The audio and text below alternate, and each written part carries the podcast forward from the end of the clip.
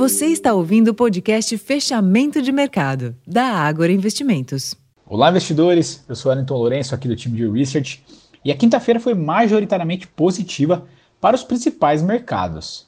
Na Europa, logo pela manhã, o Banco Central Europeu aumentou em 0,25 ponto percentual suas principais taxas de juros, mas sugeriu que poderá pausar o movimento nas próximas reuniões. Em coletiva posterior à decisão, a presidente da instituição, Christine Lagarde, afirmou que o novo foco dos dirigentes deve ser a duração necessária do atual nível de restrição para estabilizar os preços.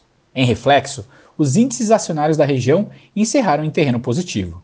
Já nos Estados Unidos, as bolsas de Nova York avançaram, ignorando os dados de desemprego, índice de preços ao consumidor, o PPI, e as vendas do varejo, que não alteraram a expectativa de manutenção dos juros básicos do Federal Reserve na decisão da semana que vem.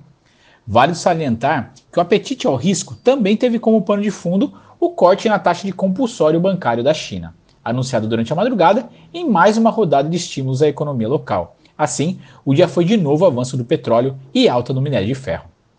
Por aqui, antes do início dos negócios, foi conhecido o volume de serviços do mês de julho, que mostrou avanço de 0,5% ante o mês de junho e de 3,5% na leitura anual. Em ambos os períodos, o indicador veio em linha com as projeções.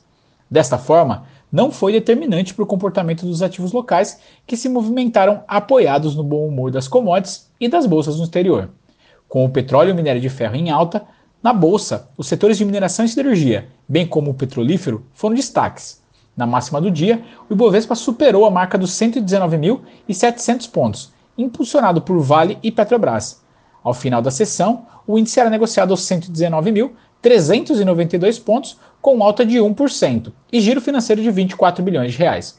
Com maior apetite ao risco, o dólar mostrou fraqueza frente ao real e depreciou 0,9%, encerrando cotado aos R$ 4,87.